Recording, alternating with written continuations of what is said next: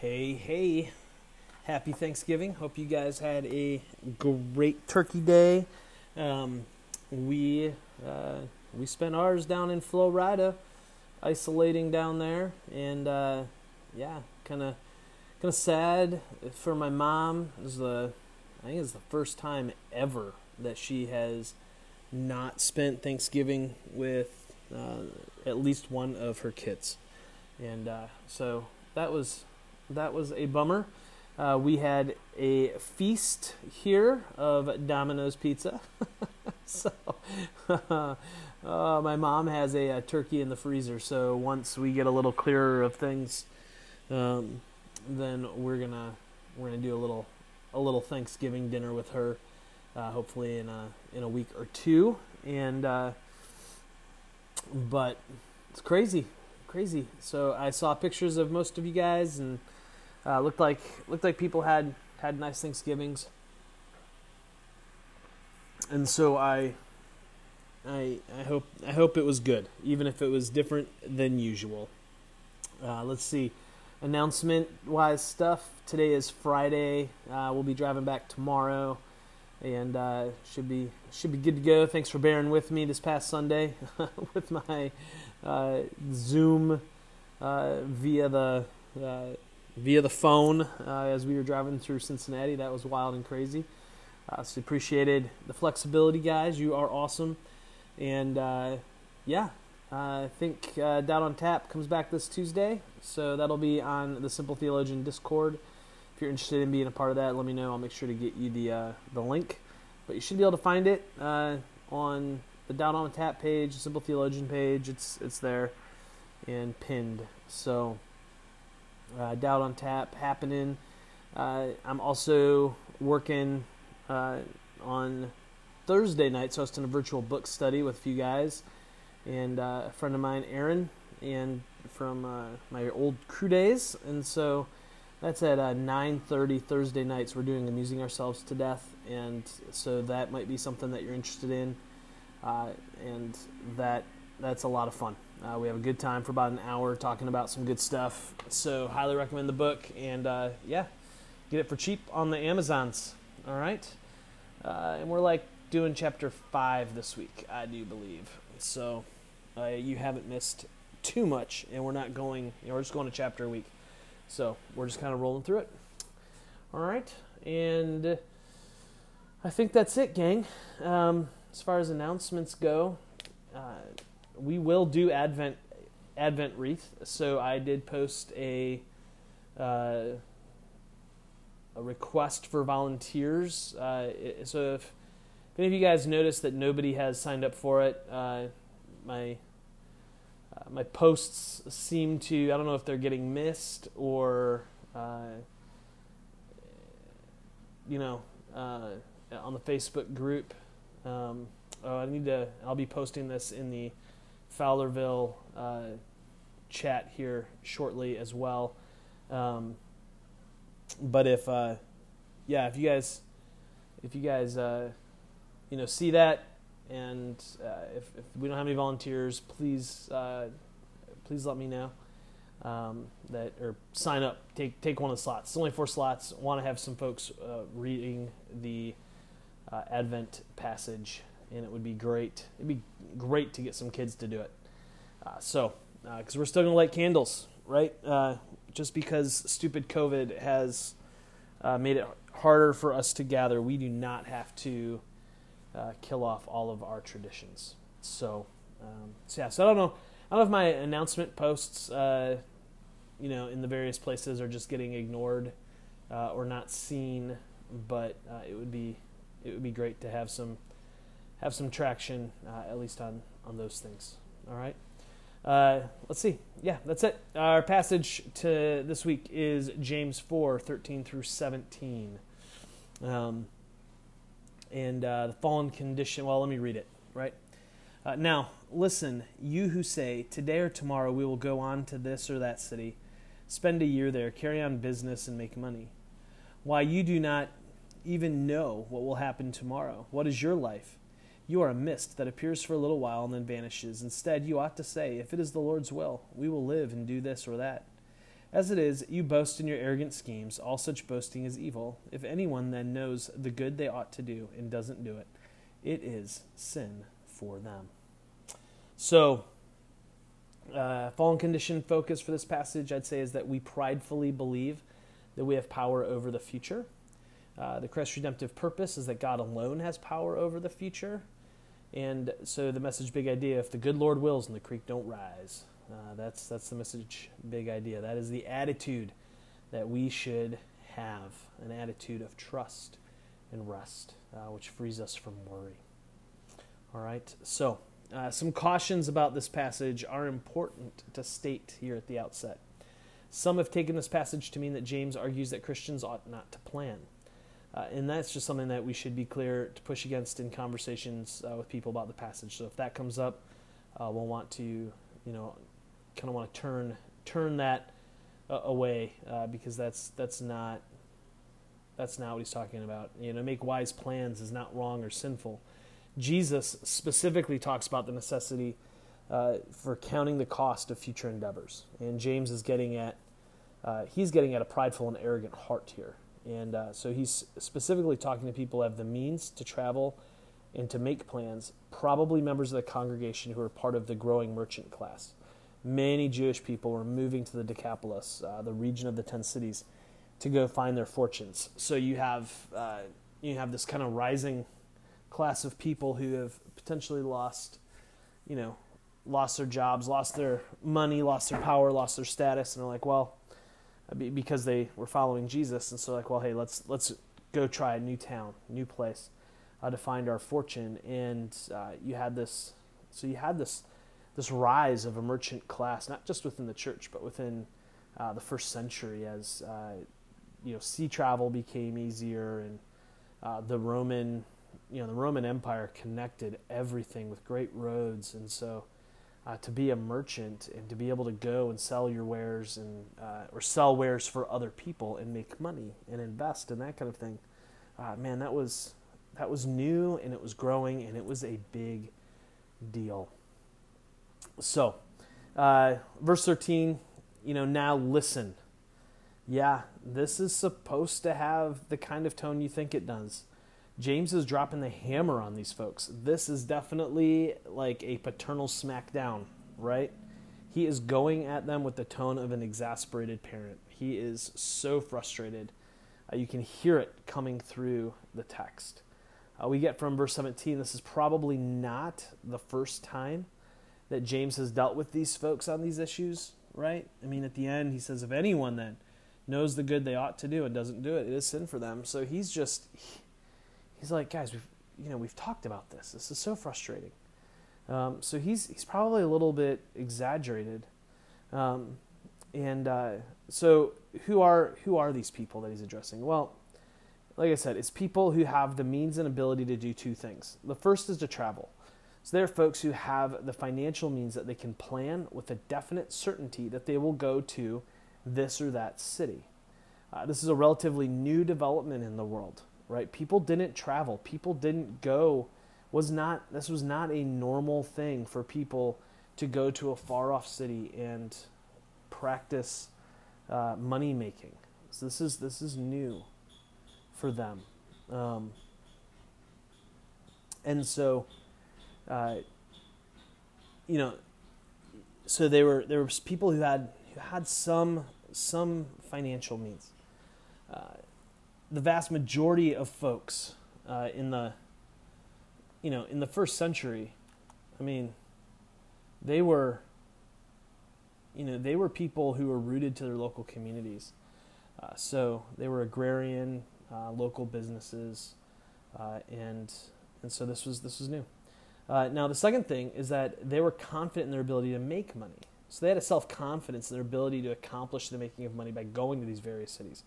Notice that james he never condemns the making of money or the going to various towns to do so. James is not critiquing the development of Western capitalism in this passage. Okay? This is not what he's doing.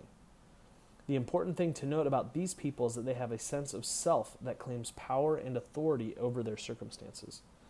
So, what does that mean? This, this idea here um, is is that they were basically saying, "Hey, by me simply saying this, by me setting my mind to it, I can accomplish this. I can go do this. I can go to that city and I will make money." Does this sound familiar to anyone? The, the the positivity thinking kind of deal, right? I mean, these folks kind of had that attitude among them, and it was this idea that if they could speak it into existence, then they can go do it. Um, but but James saying, guys, you don't have that power. You don't have that power. That is that is pride. Now remember, pride by definition is having a wrong view of ourselves, thinking too highly of ourselves and thinking too lowly of ourselves. In this case, they are thinking too highly of themselves. They are thinking of themselves having too much power over their their lives. So in verse 14, James takes on the task of reminding these people what reality is. They are indeed not people who have power and authority over their circumstances. What is your life? James asks. It's a mist. It is nothing more than a vapor that is here today and gone tomorrow. This is not to say that our lives are unimportant. James is simply trying to remind them that their lives are small. This passage reminds us of Jesus talking about worry, that we don't have the power to add a single minute to the day. We have no real knowledge of the present or the future. James is teaching us about humility in this moment. We must have a right understanding of ourselves. Remember, humility is knowing rightly who we are before God. He's saying, you, you're, you know, this, this attitude of, of self-aggrandizement, of, of self-power, of self-control, it, you know, it, it leads us, it leads us to this place of worry. We don't need to because we're nothing, you know, our lives are mist. They're very small in the grand scheme of things. God alone has power. God alone has the authority. Right? I mean, this is these are all the images that are coming back as you think about Jesus' teaching that are echoing through James's teaching here in, uh, in chapter 4. So we move to 15. So, what's the remedy? Well, the remedy for the situation that these folks find themselves in is to have a proper attitude about the future. If it is the Lord's will, if it is the Lord's will, have this attitude among you. If it is the Lord's will, uh, in, in the simple act, the simple prayer, if it's the Lord's will, it brings us back under the authority of God it brings us back to a place of submission. It brings us back to a position where, where we are going to submit ourselves to God. Where we're going to say, You are the you are God, not me, you. And I will trust you, I will rest in you, I will come under your authority. The phrase was, was common enough in the first century. You know, the reality is that atheists are relatively non-existent phenomena uh, in the first century. So folks would often say things like, "If it be God's will, or if it be, or if the gods will it." Now, notice uh, the important change that James makes. He changes it from theos, God, to kyrios, Lord. Important, important distinction.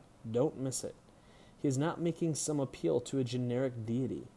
James is using the word Lord to set the God of the Bible apart and to also remind the people he's writing to about the uniqueness of the God whom they serve. They're not submitting to a God, but to the Lord. So notice, the Lord also provides for agency. We still have the ability to go and do.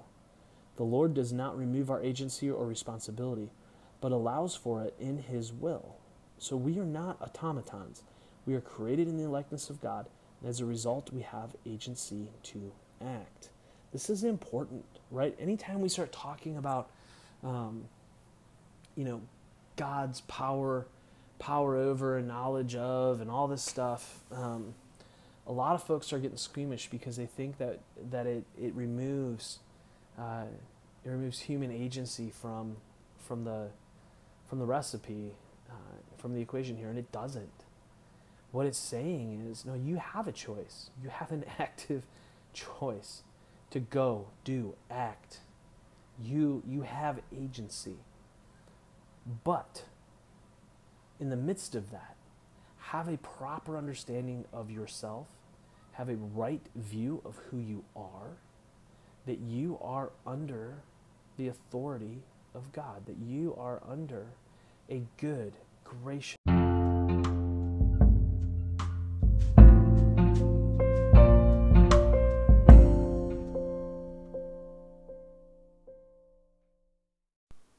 All right, so uh, yeah, I'm not sure where exactly where I was. Uh, Libby called for a, uh, um, a dinner order uh, while I was recording, so I lost my recording there. Um, all right. Anyhow, uh, yeah, the we're not automatons, right? Um, we still have responsibility to go and do, um, and uh, and so God God frees us to this, and He frees us if we can change our attitude, if we can have an attitude of the Lord wills. Then what it does is it frees us from worry, and this is the important. This is the this is the important part of the heart change, is we can be free from worry, uh, even and have agency, because we can we can trust. So that's that's kind of the important thing I was trying to get at there uh, at the end. So now we get to verse 16. James once again is trying to push us beyond the surface to the heart issue. Um, you know, we are reminded that it's not about just mouthing the words, if the Lord wills. It's a heart level issue about where we boast. Now, we know from earlier in the letter that boasting in the Lord is good. And uh, so you see, boasting in and of itself is not good or bad. Boasting's quality is determined by the object of the boast. To boast in the Lord is good. To boast in our own plans as though we have power is evil. Now, that seems strong, right? Um, but once again, James is pointing out to us the ways in which we seek to usurp God's throne. This is a theme that you see throughout this letter is humanity uh, trying to usurp the throne of God. And so when we do that, uh, when we are seeking to take God's throne, we're seeking to take His place of power. That's when it becomes evil. God alone can boast in His schemes because God alone has the power to bring them about. When in our heart we are trusting in our own plans and in our own ability to bring them without God in the mix, then our boasting has indeed become evil. Do you see how that works? If our boasting is, is in our is in the God whom we serve, it's okay. For boasting in is, is in us as though we have power, power that we don't have, power that we're seeking to take from God, uh, because you know He He is God. Um, we're, we're trying to take his throne, right? So what what what again are we doing? We're falling back into the rhythm and the routine of, of the Garden of Eden in the fall story, and and we see it, man. We see it in our lives all the time, don't we? Um, so this this might be a good place to to surface uh, some some areas of of need uh, to address in our lives. Uh, verse seventeen you know, he is defining for us the sin of omission. His final argument is that uh, the people he's writing to know better. They know better. So if you know, if you know what you're supposed to do, if you know the right thing, and yet you just choose not to do it, that is just as sinful as acting in some sort of active disobedience, right? Um, too many times we think of sin only as something that we do bad, right? When we do the wrong thing, we knowingly do the wrong thing. Sin or, or sin sickness also plays out when we knowingly don't do the right thing. And, and that's, that's part of James's great frustration here is that these folks know better. They know the right way to live, they know the right thing, but they choose not to do it. And so he is, he's kind of had it up to here, right? Um, so, you know, guys, the the question that I think is before us is where are our hearts? What are we trusting in? Um, are we trusting in ourselves? Or are we trusting in God? And I think the way that we can see this is what's our worry level? Where's your worry level at? Where's your anxiety level? If you have this high level of worry, this high level of anxiety about life, you know, just even life in general, then what it means is it means that you're you're really trusting in your own plans. You're trusting uh, in yourself. If we can get to the place where our heart really means the Lord, if the Lord wills. It frees us from worry, it frees us from stress. Not in some sort of like oh, if bad things happen, I can just say, God, it's it's on that. That's that's not what's going on here, right? Um, it gets to the Jesus thing about you know even the lily of the field has clothes that that are beautiful. You know the the sparrow has food. They don't worry about it, guys. We don't have to worry. We don't have to live in a state of worry. Why? Because we serve a good, sovereign, loving God. We can rest in that. And that is what James is trying to get across here. Um, all right, so there are discussion questions uh, that I took from NavPress.